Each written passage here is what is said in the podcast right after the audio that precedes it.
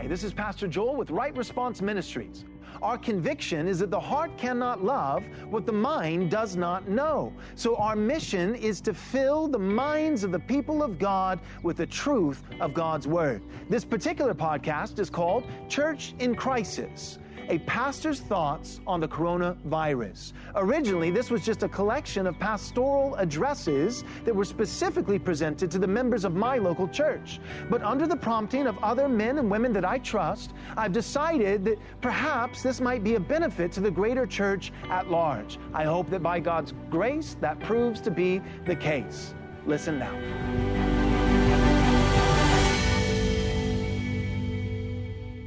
Hi, I wanted to take a moment and talk about the coronavirus a little bit more, how it pertains to the church, and especially uh, regarding Romans chapter 13. Romans 13 has been uh, addressed and brought into the equation multiple times by uh, multiple ministers of the gospel, multiple pastors and theologians and seminary professors, and I, I think that it's been helpful in some part, but I think there are um, a few things that are perhaps missing, a, a few uh, misinterpretations, misapplications, and so I, I, want to take a moment and address some of that. So let's start by just reading Romans chapter 13, beginning in verse 1. The Bible says this let every person be subject to the governing authorities. For there is no authority except from God, and those that exist have been instituted by God. So that's verse 1. All we're getting there is just the idea, once again, which we see all throughout the scripture, that God is sovereign over everything. He's not just sovereign over authority, that's particularly what's being addressed in Romans 13, verse 1, but God is sovereign over everything. The late, great R.C. Sproul used to say that uh, if there's even one single maverick molecule in all the universe, then we have no reason to be at peace or to, to feel a sense of security and safety. What, what he's saying is that everything is underneath uh, the banner of God's control. Everything is underneath God's sovereignty. And if there was anything that wasn't, not just uh, an authoritative institution, but even one rogue molecule, uh, then the people of God would have no reason to feel a sense of safety and security. So there's nothing outside of God's sovereignty. And what we're seeing, particularly in verse 1 of Romans 13, is that God's sovereignty, uh, it is over all things, including authority those who are in authority. So there is no authority except from God, and those that exist have been instituted by God. So the governing authorities have been instituted by God. Government, civil governments, the civil magistrate is an institution that has been divinely instituted by God Himself. We have three primary spheres in human society, in human life, that, that are uh, very clearly in the scripture uh, communicated to us as divine institutions. One is the family. The family is not man's idea, it's God's idea. Male and female, He created uh, them. God is the one who instituted marriage and children. So God instituted the family. The second is that God instituted the church. And so we have uh, the church and its officers and its members. That again is instituted by God. The third institution that, that is very clearly a, a divinely instituted organization is the civil magistrate, the civil uh, government. And we find that in, in a few texts, but Romans 13 is perhaps the clearest. So these three institutions, the family, the church, and the government,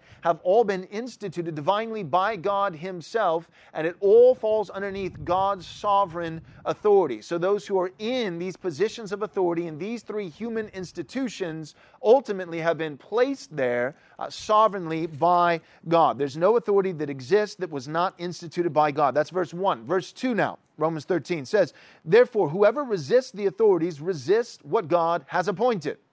By resisting the governing authorities, you are ultimately resisting what God has appointed because God is sovereign over them. And it continues, it says, And those who resist will incur judgment. All right, verse 3 now. For rulers are not a terror now, this is, we have prescriptive text, we have descriptive text. Prescriptive is an imperative, it's something that is uh, very explicitly and clearly something that God is prescribing. Prescriptive, He is, it's an imperative, a command that God is giving to us. Now, this is not prescriptive, rather, we, we must understand these next few verses as descriptive. God is not prescribing something in these next few verses, but rather, uh, God's word is describing, descriptive. He is describing what government is is supposed to be. What it's supposed to be according to his law and his intention, his design for government. So this is verse 3 now. For rulers are not a terror to good conduct. That's what they're supposed to be. Right? This implies that God's design for civil authorities is that they would be they, they would be civil authorities underneath God's law. And therefore, if they are legislating and executing God's law, then other citizens underneath their jurisdiction who are also seeking to obey God's law have nothing to fear right? So if you have good government underneath God's law, uh, this is a descriptive text just describing what government is supposed to be. If you have the kind of government that we're supposed to have, that government which is in submission to God's law, recognizing that God's authority supersedes their authority, then any citizen underneath their authority that is also seeking to obey God's law will have nothing to fear, right? So rulers are meant to be, they're meant to be uh, not a terror to good conduct, but a terror to bad conduct. Would you have no fear of the one who is in authority? Do you want to live as a citizen who is, who is not afraid of the governing authorities and, and getting in trouble and being punished by them? Well, then what do you do? Then do what is right, do what is good, and you will receive his approval. Again, a descriptive text assuming that the governing authorities are under God's law. Verse 4 now for he is God's deacon. Right? The, the government works for God. The government works for God. He is God's deacon. He is God's servant for your good. Uh, speaking to Christians at Rome. Roman citizens who are also citizens of heaven, right? Every Christian has at least a dual citizenship. We are first and foremost, by virtue of our union with Christ through faith, we are citizens of heaven, but we also are citizens of whatever, whatever nation, whatever government, whatever country we happen to be a part of here in this world, in this life. When Paul writes to uh, the Ephesians, he says, I write to the saints at Ephesus, right? They're saints first, so their first identity, their first citizenship is in heaven in Christ, uh, but at the same time, simultaneously, they have a dual citizenship. They are citizens in heaven and citizens at Ephesus. So too, Paul writing to the Romans, they are citizens in heaven, citizens with Christ, but also citizens of Rome. For he, again, the government is God's servant. This is verse 4 God's deacon for your good. Again, a, a descriptive text describing government as it should be in submission to God's law. But if you do wrong, be afraid. Now, wrong right there is not talking about the subjective wrong. It's not saying if you do wrong according to, according to what the civil magistrate determines to be wrong outside of, apart from what God has determined to be wrong in his law. That's not what's being said. When it says, if you do wrong, it is speaking of wrong in a universal, absolute, objective sense. Meaning, if you do wrong according not to the government, but according to God's law. If you sin, if you breach God's law, if you do that which is absolutely, ultimately wrong, that, that which is a sin, then you should have something to fear. Again, a descriptive text assuming that the government is righteous, assuming that the government is doing what God instituted it to do, what it is intended by God to do. Government is intended by God and was instituted by God, if it is functioning properly, to be God's deacon, not working apart from God on its own terms, but under God as God's deacon, as God's servant for the good, the glory of God, and the good of all those citizens who are underneath its, its authority. So, if you do wrong, that is, do something not just that the government deems as wrong, but something that is truly wrong according to God's law, then you should be afraid. So, if you don't want to have fear, do those things which are good, obey God's law. If you uh, do something that is wrong, if you breach God's law, then you should be afraid.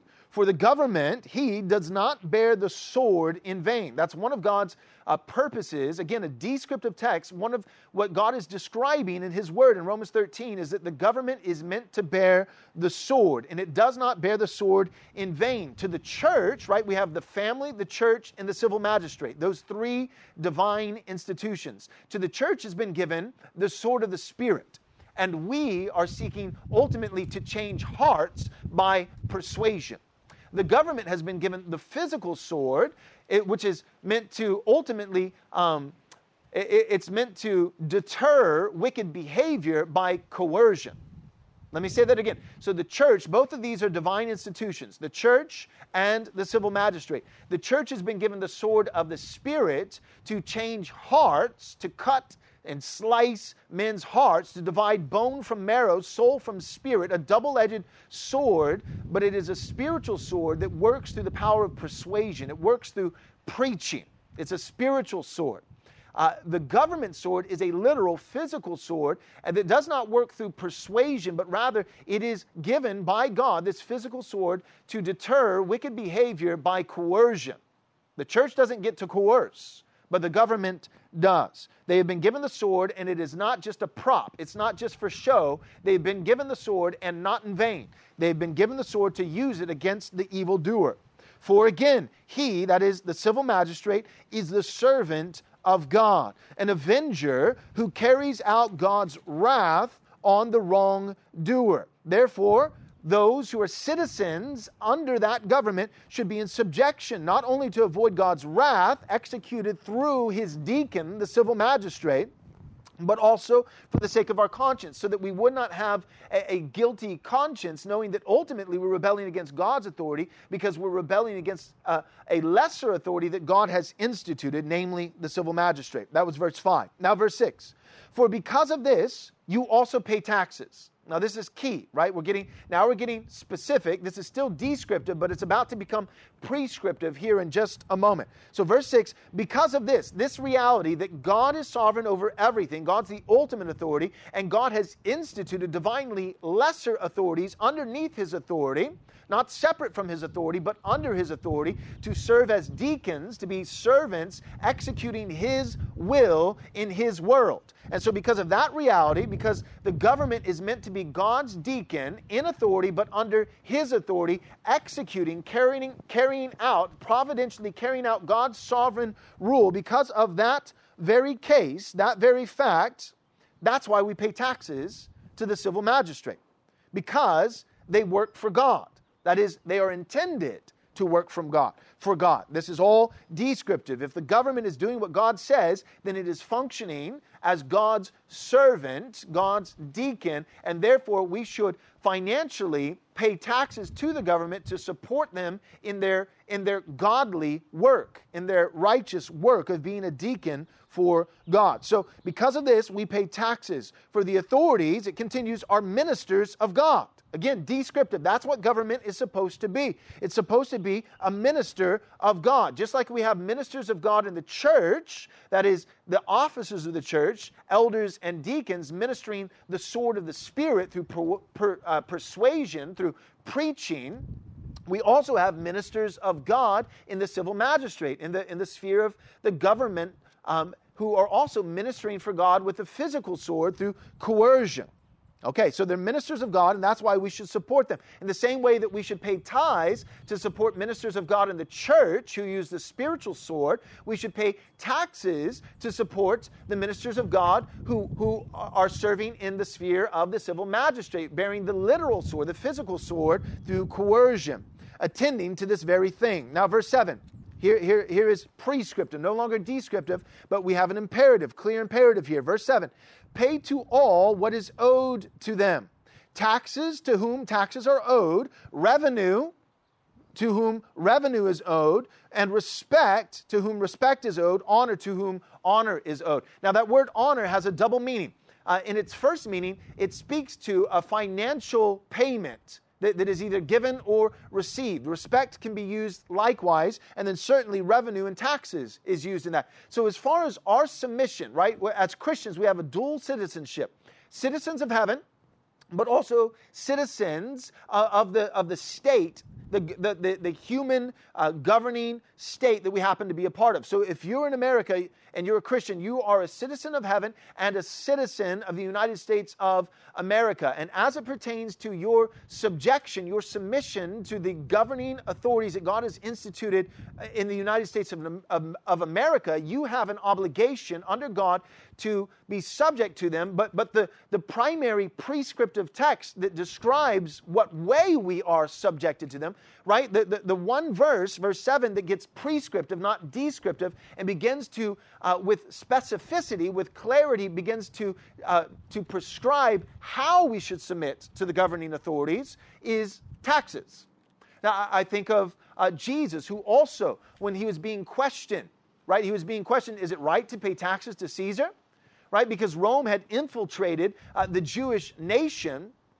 And, and people were bothered by that, and, and rightfully so. And so they're trying to trap Jesus. They say, Jesus, is, is it right for us as, as, as Israelites to pay taxes to Caesar, to pay taxes to Rome? And Jesus says, Give me a denarius. And he takes the coin and he looks at it. There's a graven image on the coin of Caesar. And, and Jesus says, render unto Caesar what is Caesar's, render unto God what is God's. Now, that, that'll preach. There's so much there. But one thing I want to point out is on that coin, there was an image, an engraved, uh, engraven image of Caesar. And so Jesus is saying, this coin, ultimately, as it pertains to your taxes, it belongs to Caesar. But, but see, the image of Caesar is on the coin. But when it comes to us and our children, the image of God is there right? What we see in Genesis that God created male and female in his image. Every single human being, coins may have the image of Caesar, but people, human beings, have the image of God. So we render unto Caesar what is Caesar's, right? We give our, our taxes to the government. You know what we shouldn't give to the government is our children, because our children don't bear the image of Caesar, our children bear the image of God. So stop sending your children to the state aka public schools, and go ahead and render them unto God by training them up in the fear and admonition of the Lord. That's for free. All right, so going on now, uh, the, the, verse 7 pay all to what is. Uh, pay to all what is owed. And, and again, prescriptive, now we have specifics, we have clarity. What's the one thing? So we're to be in submission to the governing authorities, to the civil magistrate, recognizing that ultimately the civil magistrate, in, an, in, if they're obeying God, what they're meant to be, intended by God to be, what they're not just intended, but commanded by God to be, by God's word, by God's law, is to be a servant of God, a deacon of God, a minister of God. They minister in one sphere, while, while elders and deacons minister in another, right? The civil magistrate, they, they minister in the, in the civil realm with the sword, the physical sword, through coercion, uh, legislating and executing God's law for civil citizens, whereas elders and deacons, they work in the realm of the church, the sphere of the church, using this, the sort of the spirit and persuasion through preaching, uh, changing um, and shaping the hearts of men.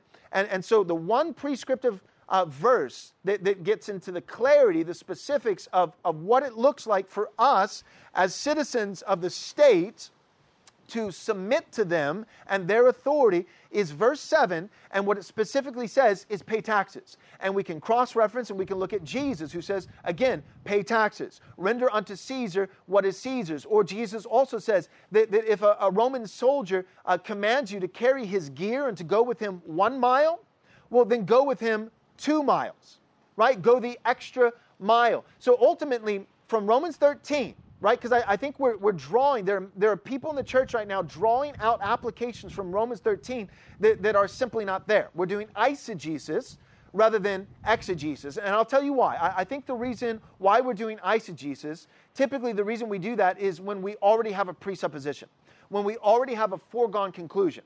Right? So if we've already decided, we've already capitulated, we've already compromised and decided that, that we don't want any trouble with the state, right? And, and so uh, we, we want to do whatever the state tells us to do as the church, right? If that means we don't get to gather again as a church because gatherings of, of 75 and over or 100 and over are, are that those bands, those particular bands over large gatherings that pertain to the church, if we've, if we've decided that we think those bands won't be lifted for a year or two, then, then we've got to somehow find a way uh, to do some ex- exegetical gymnastics in Scripture so that we can assuage our guilty consciences for capitulating and not gathering as a church for a year or two right? So all of a sudden we have a presupposition, we have a foregone conclusion, and we begin to eisegete into texts like Romans 13 rather than exegeting. If we if we exegete, we simply read out of Romans 13 what's actually there, then then first we have to acknowledge it is primarily a descriptive text, not a prescriptive text. And it's describing what government, it's not so much for citizens and what we're supposed to be, uh, it, it ultimately is for government and what they're supposed to be. It, it is a descriptive text with, with implicit commands for the civil magistrate itself, saying, You governing authorities, you're under God. You governing authorities, you're God's deacon, you're God's minister, you're God's servant. So you need to legislate and execute God's law and not the commandments and traditions and laws of man. That's what it's saying. And then in verse 7, as it pertains to citizens submitting to the civil magistrate, it gets explicitly clear uh, about what that looks like. In, in what particular ways we are called to submit to the civil magistrate. And what are those ways? Paying taxes. And, and so let, let me say this as a general principle. From Romans 13, um, focusing primarily on the prescriptive um, type of, of subjection, type of submission, paying taxes in verse 7, and then cross referencing to what Jesus says about rendering to Caesar what is Caesar's, and then cross referencing uh, further with what Jesus says about going the extra mile with somebody who is uh, um, a part of the militia, that, that is a part of the civil magistrate. If we take all these different texts and we combine them together, right? We're doing it, we're getting a whole biblical theology of, of a Christian's responsibility to submit to the civil magistrate in their dual citizenship, being a citizen of that sovereign state. If we take all that, we get a whole biblical theology. I think this is the rule of thumb that we should walk away with. Christians should submit even when governments are wrong, insofar as it is an impingement upon our personal freedom. Right? It is unbiblical and wicked and wrong that, that, that citizens of the state of California, particularly my state, are being taxed close to 30%. I, I like what R.C. Sproul says. He says that anytime uh, the civil magistrate is, is requiring taxes that rival or supersede the tithe, then it's wrong. See, God says 10% for the tithe to support what? His ministers in the sphere of the church. And the government also um, is, it is biblical for the government to ex- exact a tax. The church takes a tithe to support the ministers of God in the sphere of the church. The government takes a tax, and that is biblical and right, to support the ministers of God in the civil magistrate. But when the civil magistrate, eh, the, the tax for the sphere of the state is three times higher than the tithe for the ministers of God in the church, there's a problem. And why are taxes so high? Because government it has its, its grimy hands in a bunch of things that God has not called government to do. Government has no business in education, right? Children need to learn, right? They, need to be educated. Well, whose responsibility? These three spheres, right? The family, the church, and the state. Whose responsibility is it to educate? Well, that's the family.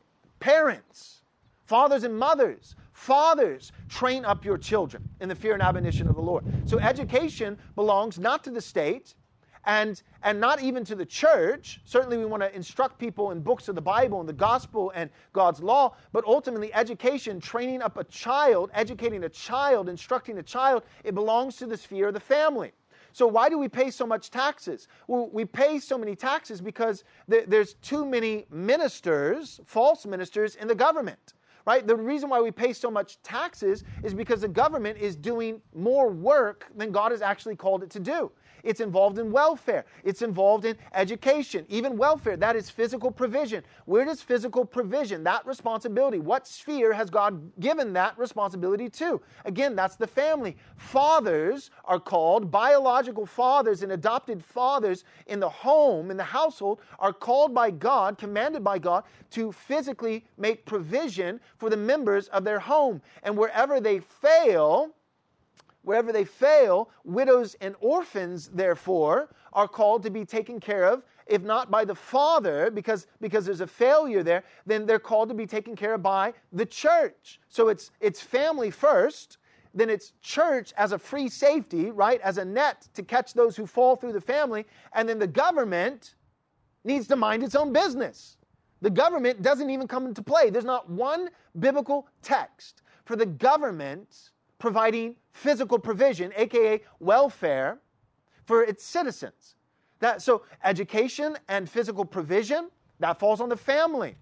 Right? Gospel and, and discipleship, that falls on the church right? Uh, administering the sacraments and, and, the, the ordinary means of grace, preaching the word, uh, praying the word, singing the word, and seeing the word in the sacraments of the Lord's Supper and baptism, that belongs to the church. And then the sword, a military, physical protection for a sovereign nation, right? Those kinds of things, and legislating certain laws and, and, and, and through coercion, making sure that those laws are followed by its citizens, that's what belongs to the state. If the state would, would simply do only that which God called the state to do and get out of welfare, get out of education, get out of climate control, and all these other things that the state has not been called to do, then we could have a smaller government. And if we had a smaller government, we could pay less taxes. And then instead of paying three times in taxes what we pay in tithe, right? All of a sudden, taxes would be closer to the tithe, or hopefully, in an ideal world, and what I believe is a biblically faithful world, the, the taxes would be lower than the tithe. We would give more to God than we give to the state, right? More to God than what we give to Caesar. In, a, in a biblical world, tithe should be about 10% to the ministers of God in the church, and and taxes should be probably between 5 and 8% to the ministers of God in the civil magistrate. But what we can see from this text, Romans 13, that's being used out of context again and again and again, is first, the bulk of it is prescriptive, not descriptive. And, and the bulk of the prescriptive portion of this text is, is primarily in reference to what government is commanded by God to do, what government should be and, and, and what government should do and how government is under God and under God's authority and under God's law. The one prescriptive part as, as it pertains to our, our subjugation, our submission to the civil magistrate, is saying this is exactly what it looks like for a Christian to submit to the government. And what does it look like? It looks like paying taxes. And, and what do you do when the government is, is not being biblical and therefore uh, they are, they are calling for more taxes than, than what would be biblically right? Well, I think in those cases, you simply submit. Because in those cases, it's simply an impingement upon our own personal freedom. And I think that is where we cross reference to Jesus saying, hey, render unto Caesar what is due to Caesar. Or if a, if a Roman centurion tells you to pick up his gear and walk with him one mile, go ahead and, and double it. Go, go with him two miles. So when the civil magistrate is not following God's law and they're doing things that are unbiblical, we should still submit to them insofar, here's the rule of thumb, insofar as it is an, uh, an impingement on our personal freedom right? Your personal freedom is ultimately what is at stake. I'm having to pay more taxes than I think it's biblically right for me to pay. Well, then go ahead and submit and pay those taxes because that's what we see in Romans 13. And we certainly see that when we cross reference and get a whole biblical theology and we look at the teachings of Christ. What we don't see in Romans 13 is that we should submit to the civil magistrate when they tell us that we cannot obey some of the clearest New Testament commands for the church, namely Hebrews chapter 10, verse 25, that says, Do not forsake the gathering of the saints. And so I, I, want us to take a second. I want us to look at Hebrews. I'm almost done. But Hebrews chapter 10, verses 24 and 25. The Bible says this And let us consider how to stir up one another to love and good works. Right? Let, let's, let's actually go back one verse, verse 23. This is the plight of every Christian. This, this is the challenge, the difficulty, uh, the temptation that you and I, every single Christian, is faced with daily. Verse 23 Let us hold fast the confession of our hope, of our faith, without wavering, without capitulating, without compromising. For he promised, he who promised is faithful. So here's the deal. Verse 23, I'm going to exegete 23, 24, and 25. This is Hebrews chapter 10. Verse 23 is saying this The default of the human heart right? Because sin still resides within the members of our being, even for the born again Christian who has been regenerated by the Holy Spirit. Because sin still resides within the members of our being, the default of the human heart, even the Christian heart, is to capitulate, to compromise, to waver.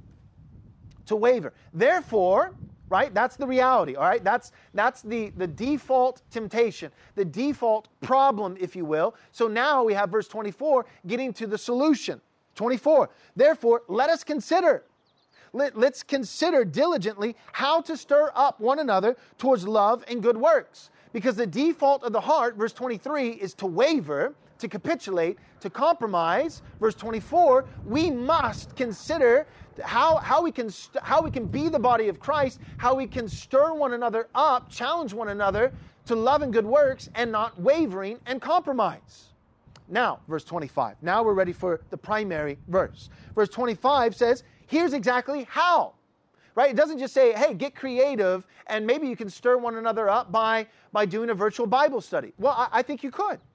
Right? But, but the text gets specific and it tells us the chief way. There are other ways how we can stir one another up to love and good works so that we don't waver. But the text gives us one chief way, one primary way that is regulated, it's prescribed by God, the chief way that we stir one another up to love and good works, so that we don't waver, so that we don't capitulate, so that we don't compromise. It's verse 25. It says this not neglecting to meet together, not forsaking the gathering.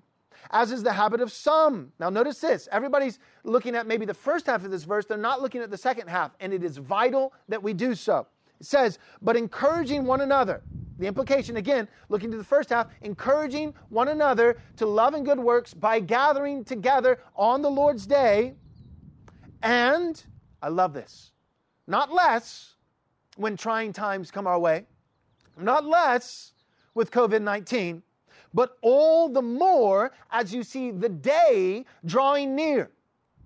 So let me just challenge for a second, especially those dispensationalist pre mill guys out there. Let me just challenge you. You have even more of an imperative to gather with the church on the Lord's day. If you're looking at the coronavirus and saying, oh my goodness, right, the end times are here, right, Jesus is going to return any moment, well, then you have not all the less, the text says, all the more, all the more reason to stir one another up to love and good works because, uh, according to your eschatology, the day is very, very near. And when it comes to stirring one, uh, one another up to love and good works, you don't get to be creative in deciding how to do that right? We're good Christians. We're good biblical regulative principle Christians. God regulates how we love Him, and He regulates how we love our neighbor. He regulates how we stir up one another to love and good works. And He has regulated it right here in this text. He says that the chief way in which we do stir one another up as the day draws near is by not forsaking the gathering. And for those who, like myself, who are not pre mill dispensationalists, but are, are covenant theologians with, with more of an optimistic amill or even a post mill persuasion with our eschatology, we still acknowledge that the day is drawing near. Right? The day is drawing near and has been drawing near and will continue to draw near until Christ returns. And therefore, every day that goes by, the day is drawing even more and more near. And so we too can look at this without having to necessarily submit to the Left Behind series. We can still look at this text and say, yes, every passing day is becoming even more and more urgent, more and more imperative to stir one another up to love and good works so that we don't waver, so that we don't compromise, and God regulates the manner in which we stir one another uh, up to love and good works. And the chief way that He has, the chief method that He has commanded us to use is gathering together. So, we got to gather. But we don't want to spread a contagious disease. And, and, and we don't necessarily want to rebel against the civil magistrate as much as, as much as we can we want to submit to the civil magistrate so how can we do our very best to love our neighbor as far as not spreading a contagious disease that might be lethal to our elderly neighbor and those neighbors who are vulnerable, and do our best not to be unnecessarily rebellious towards the civil magistrate, how can we do all that but still obeying God's word and gathering? Well, you'll have to tune into the next episode for that. I hope it's been helpful so far, and uh, I look forward to the next episode with you guys uh, coming out shortly. As a special thank you for your gift of any amount, we'll be happy to send you a free digital book from our store. To access this offer, visit rightresponseministries.com/offer. We highly recommend Pastor Joel's book, Am I Truly Saved? If you or someone you know has wrestled with doubts about the love of God, this would be a great resource. As a reminder, to get this offer, go to rightresponseministries.com slash offer. And thank you for your generous support.